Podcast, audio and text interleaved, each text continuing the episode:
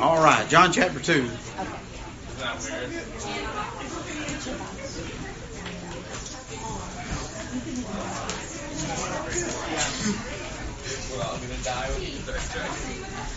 I feel like uh, really sense that we needed to spend uh, some more time in the our Lord's first miracle sign that He performed in His public ministry, which was, of course, turning the water into wine at the marriage feast in Cana of Galilee. And you start unpacking this, and like we talked about before, it, if, if there's ever been a passage that illustrates um, what has been said of the book of John, uh, matter of fact, um,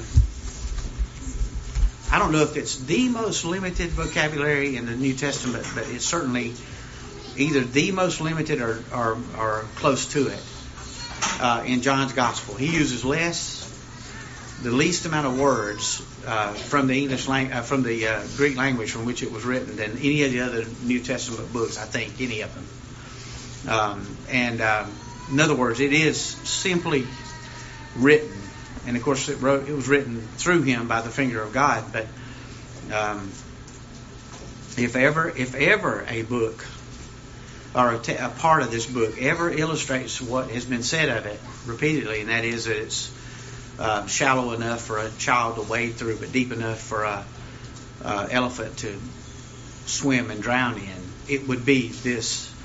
Uh, to me, thus far, it would be it would be this miracle performed by our Lord and turning the water into wine. And that's why I just drawn to it and have fell, fallen in love with it over and over again in um, studying it and pondering it and meditating on this passage.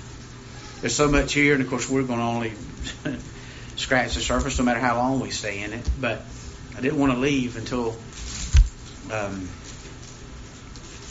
we at least looked at it one more time. So let's read it, if you if you will, follow along with me If you have a Bible, it's John chapter 2, verses 1 through 12. And um, as we open up God's Word, let's pray. Dear Heavenly Father, we come to you in the name of Jesus, and we're so grateful to you for the rich treasure that we have in front of us.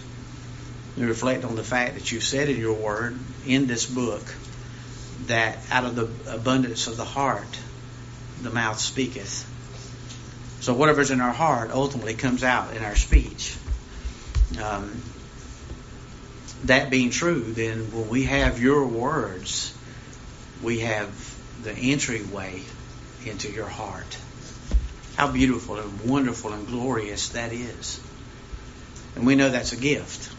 It's not like we gathered together and drew up some conclusions about you, or uh, and, and we arrived at them and they happened to be accurate, or or uh, or that a, a, group of men over a over a, a period of 1500 years uh, decided uh, to uh, a message about their opinions regarding where we came from and why we're here and where we're headed. None of those things are true. We got this word, and it's from you. It's uh, you chose to work through human vessels, but it's God breathed. Every word of it. And in so doing that, we have this treasure. We have this infinite, uh, treasure of infinite worth in front of us, where we see and can be um, and, and, and made known as your heart. And the heart of the matter is always the heart of the matter. And whatever you say and whatever you think is the way it is and only what you say matters. And I pray you'll open up our hearts to what you have to say this morning. And once again, we pray that the word will fall down into hearts that are so softened up by your uh, spirit and our our attitude and, and our faith that the words would find its way. They find their way easily into our hearts and take root there and once again, we do pray that we will grow strong roots downward so that we might bear fruit upward. Fruit to your glory. And that's more. To, you couldn't. We could never ask that of a human book. Could never expect that, nor should we. Human words uh, won't do it. But we can and do expect that from your word, for it's alive. And it became flesh and dwelt among us, and we beheld your glory as of the only begotten of the Father, full of grace and truth. So we pray for transfiguration, Lord, that once again you would turn the diamond of your Son in a direction so that we see his glory in ways that we haven't seen before. And we're reminded of things we've already been privileged to see. And that the worship and the praise and the consecration and the surrender that comes from that would be ours. In the sweet and precious name of Jesus, we pray. Amen. On the third day, there was a wedding in Cana of Galilee, and the mother of Jesus was there. And now both Jesus and his disciples were invited to the wedding. And when they ran out of wine, the mother of Jesus said to him, They have no wine. Jesus said to her, Woman, what, you, what does your concern have to do with me?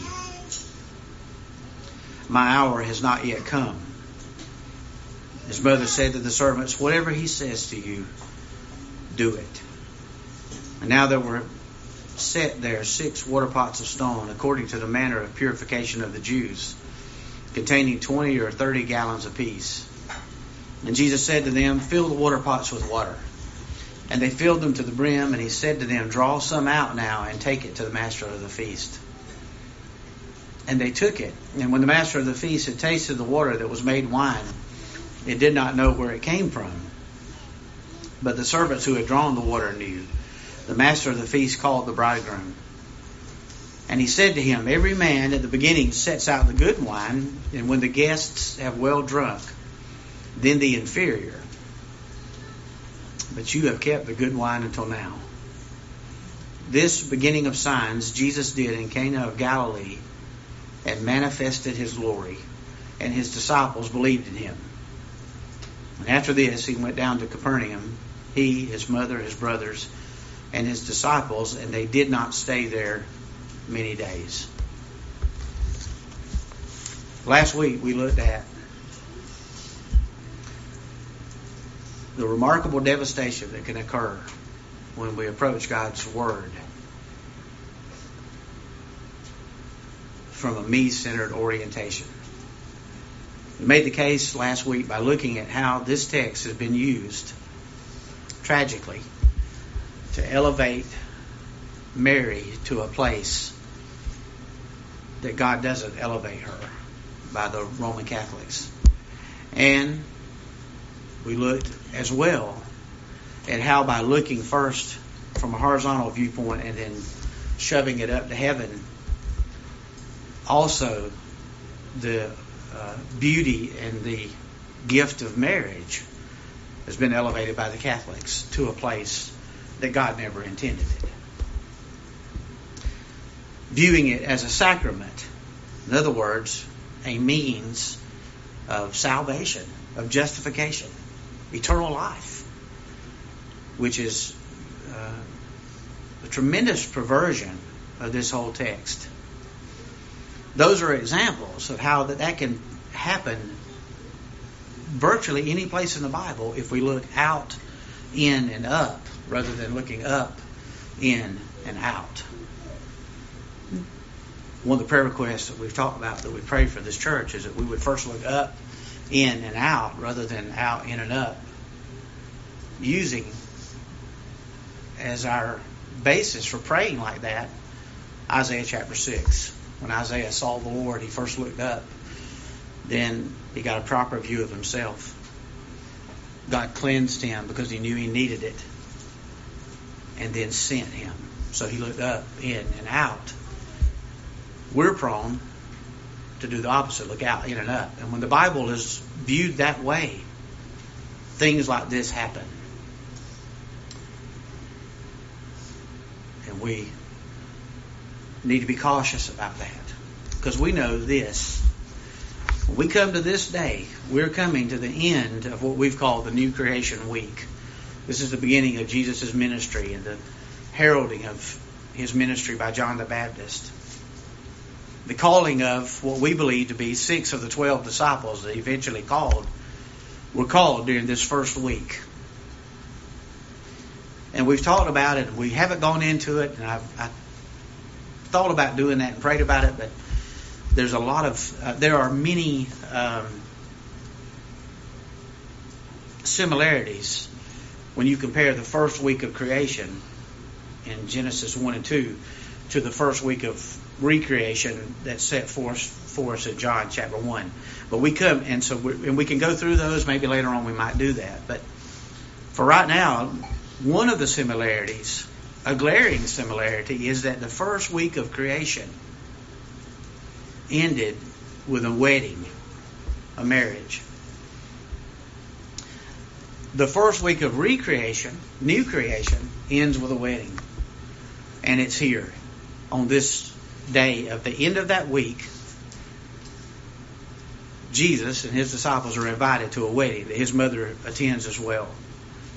And we looked at that from the standpoint of our redemption. We looked at that from a certainly, uh, certainly a, a, a, validation by our Lord Himself of the significance and the importance and, and the uh, origin of marriage itself. But we didn't want to start there. We want to start here because that's where He's looking, and that's where He's standing, and that's where He's thinking when He's at this wedding feast. And when they come to Him with this problem, His mother does running out of wine, and we talked about how tragic of a social event, a social tragedy that was for them to, to do that. We talked about all the implications behind that. We know what he's thinking by one phrase that comes out of his mouth. When he says in chapter, verse 4, woman, when he finds out the dilemma, or she informs him of the dilemma, he knew it already. What does your concern have to do with me? Now, if that stopped right there, we go. He's basically saying, I'm an invited guest. It's not, it's not my problem. But the next phrase that comes out of his mouth gives us insight into what he was thinking. My hour has not yet come. And we look at that and go, now what, what, that, what could that possibly have to do? Well, as we continue to read through the gospel narrative, we understand as the case builds and he comes closer and closer to the hour what he's referring to there. And he's referring to the cross. My hour of arrest, betrayal, and false accusation and substitutionary atoning death on the cross is not yet here. And so that's a strange response for him to make, except when we look up first and we realize he's saying, I'm not ready for to take on my bride yet because I've got to first purchase her. She's got to be purchased. And my bride is going to be purchased by my life. I'm going to give up my life and I'm going to purchase her with my life and I'm going to cleanse her to make her fit to be joined with me by my blood. That's what he's thinking. And it's not yet time to feast and celebrate. It one day will be the marriage supper of the Lamb. You remember we looked at it in Revelation chapter 19. Blessed is everyone who's invited to the marriage supper of the Lamb. As repentant believers, we'll be there. Only repentant believers will be there. And then it's time to break out the new wine that'll never run out. But He whets our appetite by responding to the request and filling the water pots with wine to show as a preview of coming attraction what one day is coming that Jesus saves the best for last. Hallelujah. The best is coming. And we talked about last week that marriages, human marriages, are all imperfect. Some are closer to God's design than others. We know that. Some end in divorce, tragically. But they all miss the mark. But they all have this in common. Whether they miss the mark or not, they are to reflect and they are a testimony of what God has done in Christ to purchase a bride for him. That's why in heaven there'll be no marriage because the example will no longer be needed. We'll be there. The marriage will have occurred. All other marriages will cease in heaven. Um, because the marriage, the marriage that all marriages are pointing to, will have occurred. It will have been consummated. It will have been uh, made complete. In Genesis, in the creation account, when God performed the first wedding, and He brought Eve from Adam and wed them in Genesis chapter 2. He illustrated the gospel before he ever proclaimed it. Now think about that for a minute. He illustrated the gospel in the making of the woman and bringing Adam and Eve together before he ever proclaimed it. He proclaimed it in the next chapter, in Genesis chapter 3, verse 15, in what we call the proto evangelium. And that's when he promised that the seed of the woman, singular, speaking of Jesus, was going, God was going to become a man, and that the enemy would bruise his heel, but he would bruise his head. And that's the first proclamation of the gospel in the Bible. Genesis chapter 3, verse 15. But before he proclaimed the gospel, he illustrated it when he made the woman and put Adam and Eve together in, in marriage.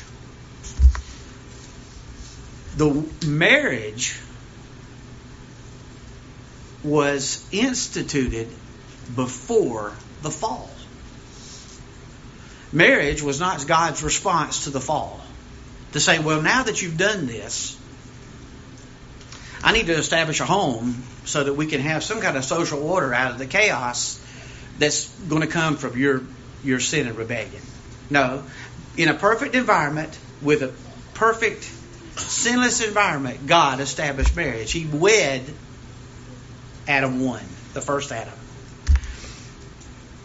Ladies, in here, you occupy a special place of prominence in the heart of God because of the way you were created. God elevated womanhood by the way He made you. Because you'll remember that He put Adam to sleep, He reached in and grabbed a rib out of Adam and took from that rib and formed the woman. That illustrates the gospel, it illustrates the cross. Because God put Adam to sleep and performed surgery on him, and from his side comes his bride. That illustrates for us that Jesus on the cross put to sleep in death, and from that death comes forth his bride. When the Roman soldiers stuck him in the side, you'll remember. Um, and from his pierced side out flowed blood and water. Blood for the relationship, water for the fellowship. And from that flow of blood, we're now part of the bride of Christ. So the way you were created as a female illustrates the gospel, it illustrates the cross, it illustrates salvation, the means by which salvation, it illustrates covenant love, and it shows us the one thing that's true of agape love, and that is that it is sacrificial. It pays a price. It is sacrificial. And so when he illustrates the gospel in Genesis chapter 2, he proclaims it in 3. But he illustrates it first. Same thing happens here. He illustrates the gospel on this wedding day by turning the water into wine and whetting our appetite for what's to come. And then proclaims it and fulfills it in his death at the end of the book of John. Same thing, it's the same order. But his thoughts are about that hour. That takes us way up here. That takes us way up here. So Jesus is up here thinking like this. And because we have the mind of Christ as repentant believers, we need to think like that. And we have the capacity now to think like that. So he says, okay, wait, this hour has not yet come. Okay, what did he mean by that? Well, you'll remember that in Jewish weddings, they're much different, much different than ours. What they, what we would call an engagement period, they would call, or they called betrothal. And what would happen is, is there would be a commitment made between uh, uh, uh, the the bridegroom and the bride, and the bridegroom would promise they would promise themselves to one another. And then that would trigger a, a betrothal period that could last as much as a year or so. And during that betrothal period, in the eyes of Jewish law and custom, they were married. And the only way to break a betrothal would be divorce. be just as much of a divorce to break off the commitment in the period of betrothal as it would be after the marriage uh, commitment and consummation had been made. And so, what would happen though is the bridegroom would pay a price. It could be called a dowry. A pay a price to uh, the uh, bride's father. Uh, that's almost like a it's like a commitment. It's like putting his money where his mouth is. To put some skin in the game. To say, you know what, I am committed to this. I'm all in. We've got a, we've got a covenant now, and that exchange would take place. In Jesus Christ, joining together in we his bride, which would be the church, comprised of a remnant in Israel, Jew and Gentile alike. The Father sets the purchase price. The only way, he says to the Son, Jesus, God the Son, that you're going to be able to be joined to this bride and her fit to you be to be joined to her and it not be adultery is that she's got to be cleansed and purchased. And you're going to have to, the only price that can be paid for her is pure, sinless blood. That's the price. And Jesus says, I'll do it. So his hour that he refers to there, my hour has not yet come. And we're going, what does that have to do with marriage of Canaan? Nothing. It has to do with the marriage of the Lamb. It has to do with the bride of Christ, is what it has to do with. And he said, My hour to make this purchase, to fulfill the terms of the dowry, and to betroth her to me has not yet come. But it will, but it's not yet come. But in the meantime, I'm going to do this to show you there's some great things ahead. Oh, there are some great things ahead. And so he says, okay, I'll pay the price. Now, in John chapter 7, verse 30, let's go look at it. Now, keep your Bibles open here, if you will, and we'll go to some places here. John chapter 7, verse 30. Um,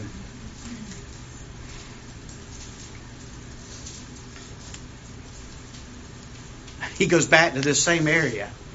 And it says, Therefore they sought to take him, but no one laid a hand on him, because his hour had not yet come. The dowry purchase that set by the Father, God the Father, that says, You want this bride? You want this bride? It's going to come at the expense of your life on Calvary. Because two things. Only sinless blood will purchase her and atone for her sin. And you're the only one who has sinless blood. And there's the price. Are you willing to pay it? And Jesus' answer was, thankfully, yes. For the joy set before me, a pure bride, chaste, unsullied, unblemished, to take to myself that's very attractive, that I've made attractive through my attractiveness, I am going to endure the suffering and pain of the cross because I know on the other side you will give me what you've promised. But my hour has not yet come. Then you go to Mark 14:41. Let's go look over there. Mark 14:41. Now here comes the hour. Now listen to this. Then he came the third time and said to them, this is in Gethsemane, or just before, Are you still sleeping and resting? It is enough. The hour, the hour has come. Behold, the Son of Man is being betrayed into the hands of sinners. Rise, let us be going. See, my betrayer is at hand. The hour has come. Now that draws our attention back to the marriage supper or the marriage at Cana. He said, This is okay, everything is building up to this hour. This hour in which he's going to be betrayed, falsely accused, sent to the cross, an innocent man, our guilt laid upon him as his bride. He pays the price, our dowry, set by the Father, releases us from guilt and shame, and now has betrothed us to himself after having paid the price. My hour has come, he says. It's here, it's upon us. Look at Matthew chapter 26.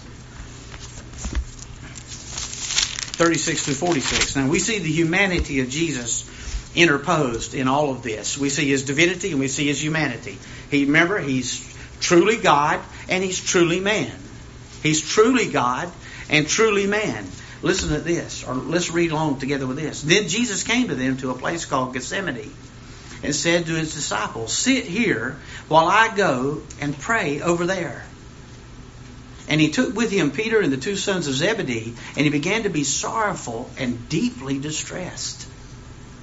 And then he said to them, My soul is exceedingly sorrowful, even to death. Stay here and watch with me. He went a little farther and fell on his face and prayed, saying, Oh, my Father, if it is possible, let this cup pass from me. Nevertheless, not as I will, but as you will. And then he came to his disciples and found them sleeping and said to Peter, What? You could not could you not watch with me one hour? Watch and pray, lest you enter into temptation.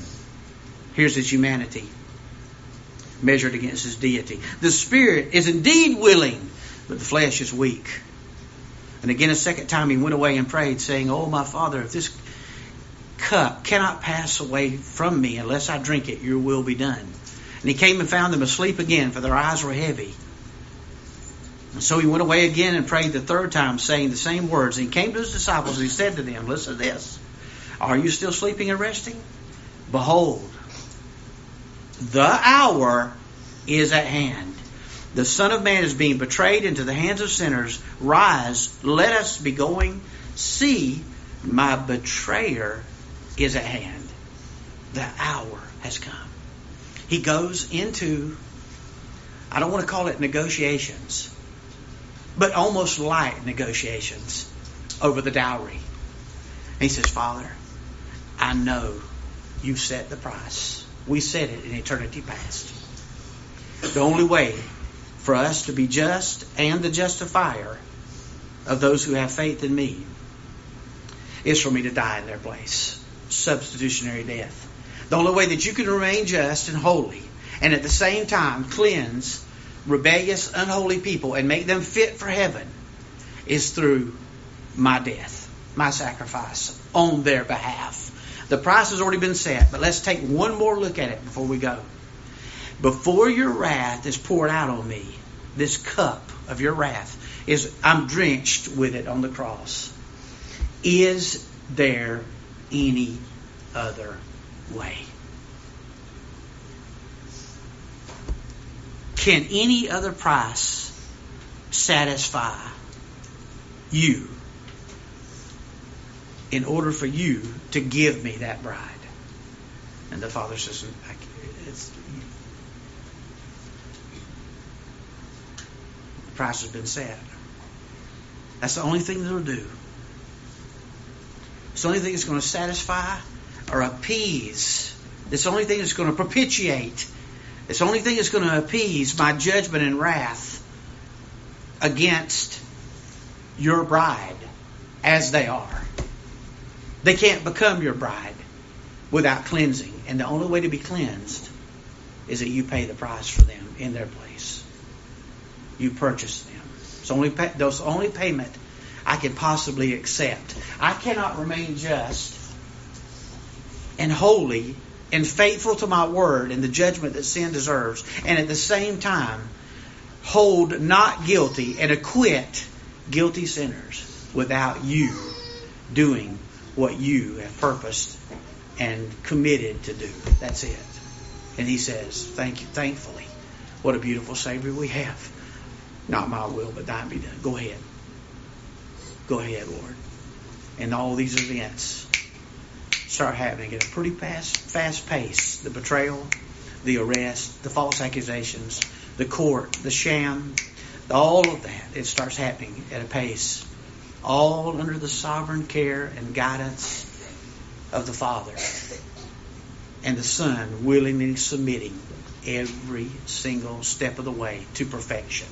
My hour. Look at John chapter 12. This is one of my favorite passages in the Bible. John chapter 12, verse 23. But Jesus answered them, saying, The hour that the Son of Man has come, that the Son of Man should be glorified. What hour? Not 60 minutes, but the, the block of time of my betrayal and my arrest and my accusations falsely leveled, trial, and laying down my life on the cross, that hour has come. Most assuredly, I say to you, unless a grain of wheat falls into the ground and dies, it remains alone. But if it dies, it produces much grain. He who loves his life will lose it. And he who hates his life in this world will keep it for eternal life. If anyone serves me, let him follow me, and where I am, there my servant will be also. If anyone serves me, him my Father will honor. Look at verse 27. Now my soul is troubled. And what shall I say? What's my response to a troubled soul? What's the trouble? That everything that he has committed to judge that's worthy of the wrath of God, that he detests and he despises, he's about to become. He who knew no sin, what? Became sin, that we might become the righteousness of God in him. And he says, Am I to say, Father, rescue me from this? Save me from this hour? Could his father have saved him from the hour? Absolutely. He did tell Pilate, didn't he? I could call, I have at my, at my beck and call a host of angels that could come down here and stop this within an eyelash of time. Stop this. Don't think that I'm a victim. I'm sovereign over this. The Father's in charge. But for this purpose I came to this hour. Father, glorify your name. Jesus saying, you know what? The greatest act perpetrated on the face of this earth is about to take place that glorifies the Father, and that is the substitutionary atoning death of His dear Son. And He was privileged. His view was, I'm privileged to do this because the Father deserves this kind of glory. And in so doing that, I will get my promised bride. So when he said that to Mary, these are the things he's thinking through. These are the things that are on his mind a bride, a purchase price set by the Father, the dowry, and his remarkable love, willing to lay down his life to pay it. We are the purchased possession of God. Think about that. How do you assess the worth of something? I could say, you know what? Our house is worth a million dollars. If you've ever been in our house, you know it's not worth a million dollars. You know what our house is worth? Our house is worth what somebody's willing to pay for it.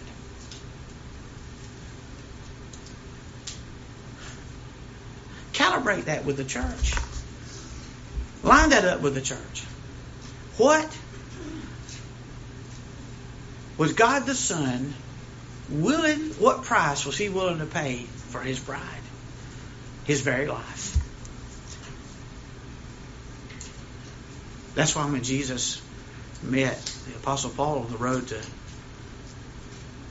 uh, Damascus, he said, Why are you persecuting me? Because, see, if you mess with my bride, you're messing with me. It's the same thing. Jesus was already ascended into heaven. The Apostle Paul never laid a hand on him when he was Saul. But he was persecuting the church, and it's one and the same. Because the two shall become what? That's what marriage is all about. I feel like Charlie Brown when when his little friend Linus said after he read from Luke chapter 2, this cute little rendering of Luke chapter 2, and he said, That's what Christmas is all about, Charlie Brown. And I, I feel like saying that. That's what marriage is all about, church. That betrothal, the price. And now we have been betrothed to him. And the marriage is going to be consummated, but he tells us in the middle, there's going to be a delay between a betrothal and consummation. And I'm not going to tell you how long the delay is, but I am going to tell you there's going to be one. And in the meantime, you watch with anticipation. You pray. You go through your routine. You don't go out in the woods somewhere and live in the hut and recluse from the world, waiting for the Lord to come get you back. You go through the routine. But as you go through your routine and as you do what you know to do, you've got an eye toward heaven because you long to be joined with your husband. When he came the first time, he paid the dowry. Then he went on to a long journey. And what's he doing? Twiddling his thumbs in heaven? No, the Bible says he's at the Father's right hand. He ever lives to make intercession for us. He's actively involved in our lives through the Holy Spirit. He lives in us. We're indwelt by Him. We're loved by Him. We're empowered by Him. And then in this classic passage, and I got it all messed up when I was trying to do it from memory, so I'm not going to do that today. Look at John chapter 14 with me. So think about this now. This is what he's saying.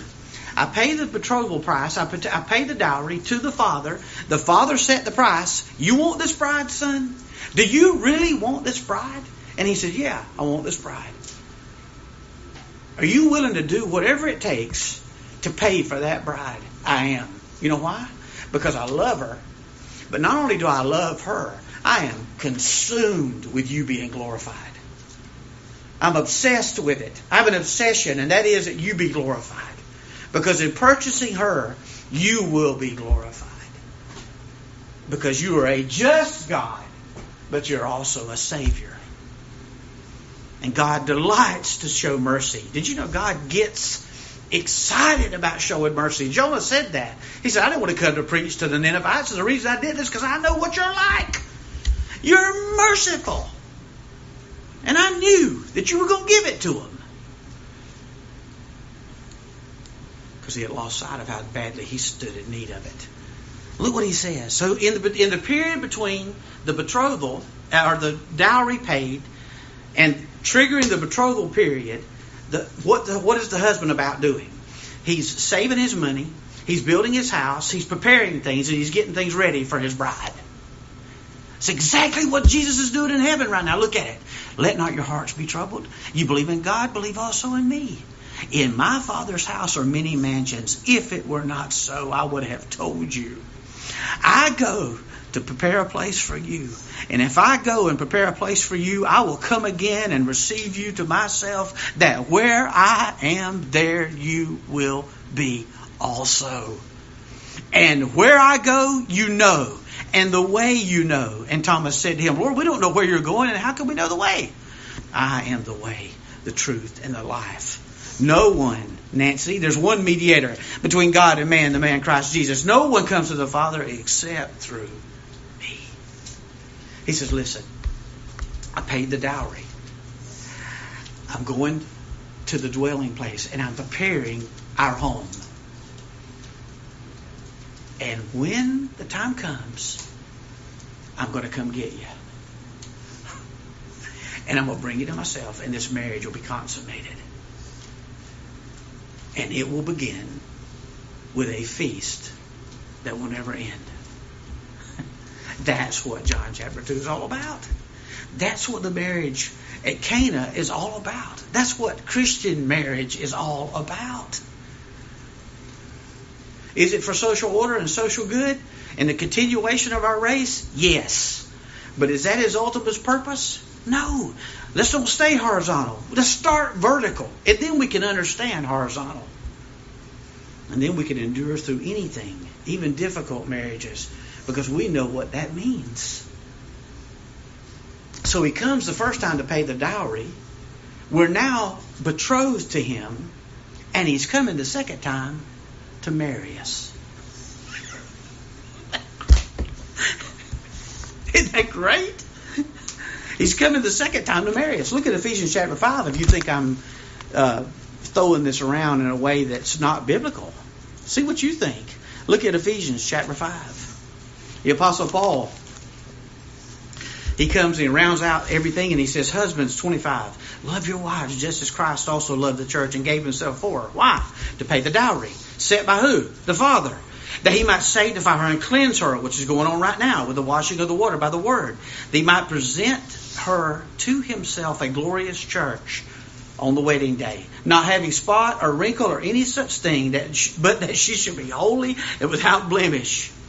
So husbands ought to love their own wives as their own bodies. He who loves his wife loves himself. For no one ever hated his own flesh, but nourishes and cherishes it, just as the Lord does the church. For we are members of his body, of his flesh, and of his bones. For this reason, a man shall leave his father and mother and be joined to his wife, and the two shall become one flesh. This is a great mystery. But look, listen, listen what he's saying. He's got these instructions, and we stop there and say, well, that's how we as husbands are supposed to act. Stops there. No, he says, this is a great mystery, but listen, I speak concerning Christ and the church. This concerns Christ and the church. So he's standing there at the wedding feast of Galilee at Cana. And what is he thinking? This concerns me and my church. That's why the whole dialogue goes on the way it does. This concerns me and my church. I'm thinking so far above you guys. I heard uh, a definition of idolatry that I don't totally agree with because I don't think it's comprehensive enough, but I believe it does include in the definition of idolatry. It helps under, helps enrich our understanding. And you know what it is? To take a good thing and make it the ultimate thing. Christians can do that with marriage. Marriage is a good thing, absolutely. But when we make it the ultimate thing, it's idolatry. The ultimate thing is that my marriage and my oneness with my wife is as sweet as it can be. I'm tickled to be married. I'm high on marriage. I got a wonderful wife. Thank you, Jesus, for a Christian wife that I do not deserve. My wife is patent evidence of the grace of God in my life because it's unmerited favor that she's my wife. But I have to think about it in terms that this is to show me and to give me the opportunity to relish in my real husband. My, I am married to Christ. I'm part of the bride of Christ. And we can glorify God together in that way by me dying to myself the way He did. This is one of the best ways for Christ to do, to do the work of the cross for me after having done the work of the cross in me. For if I'm going to be the kind of husband that He's called me to be, it will mean my death. Just like Jesus, it meant His death in order to purchase His bride in order to take care of my bride and to honor God in my marriage, I will have to die. I get to die. I get to die and be freed from everything that binds me, which is myself. What a privilege. I want you to listen to the language. Just go with me and let's indulge a little bit. Turn to Hosea, will you? You, everybody's familiar with Hosea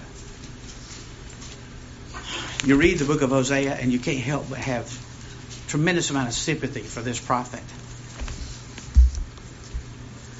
He's called upon to marry a woman that God tells him up front is not going to be faithful to you. Not just secretively unfaithful. This woman is going to be blatantly, brazenly, and openly unfaithful to you.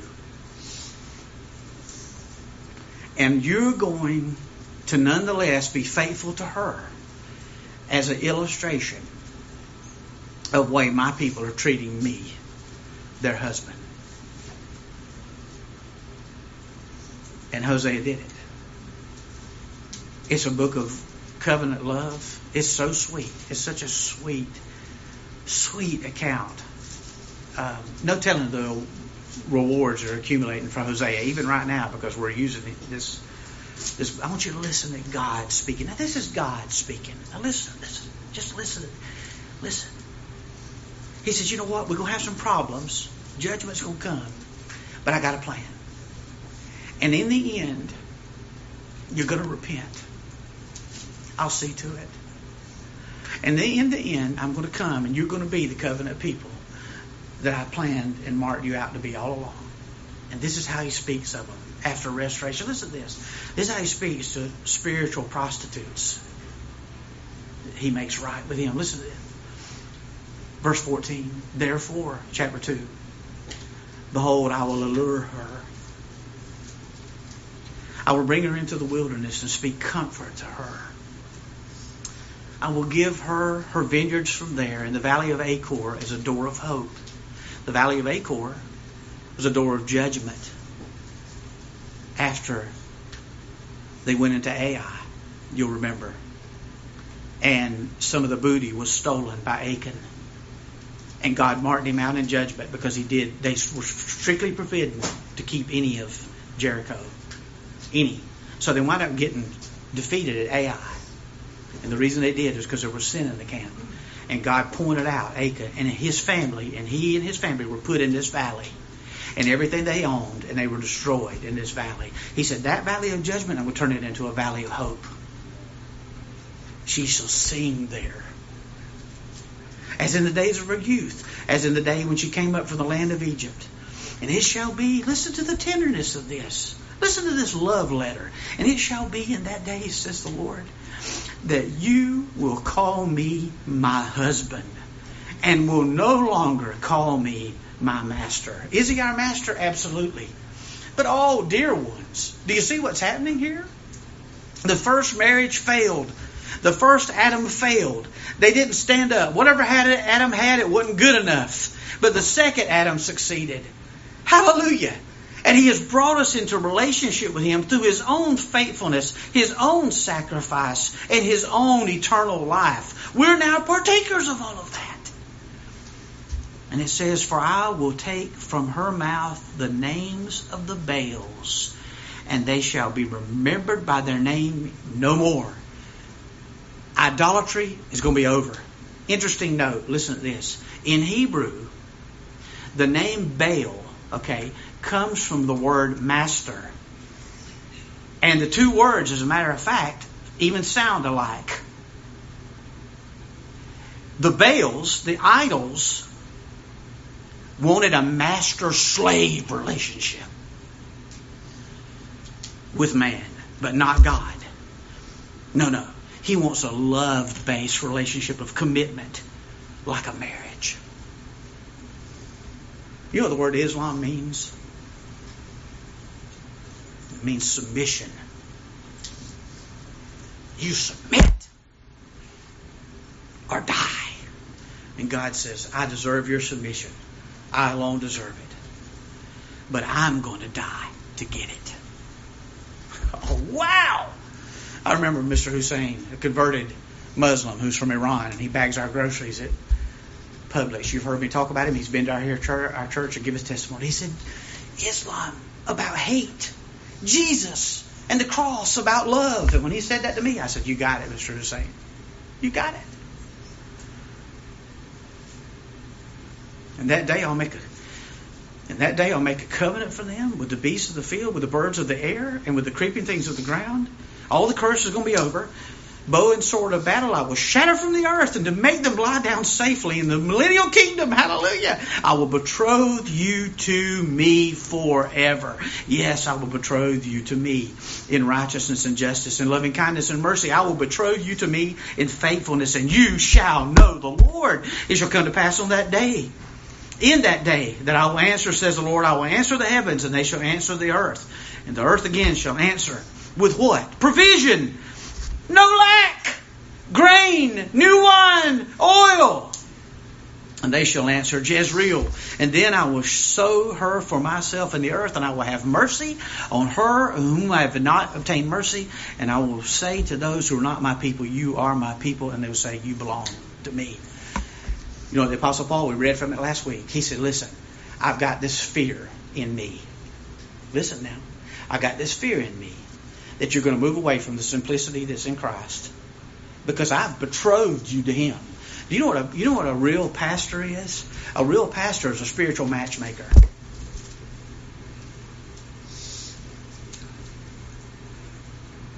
A real Christian is concerned with spiritual matchmaking.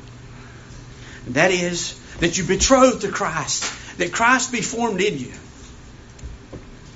I was talking to a guy the other day, and he said, uh, I try not to at my second job ever let them know I'm a pastor. And the reason I, I it's not because I'm ashamed of it. It's because sometimes it'll shut down or make them act in ways that are not authentic.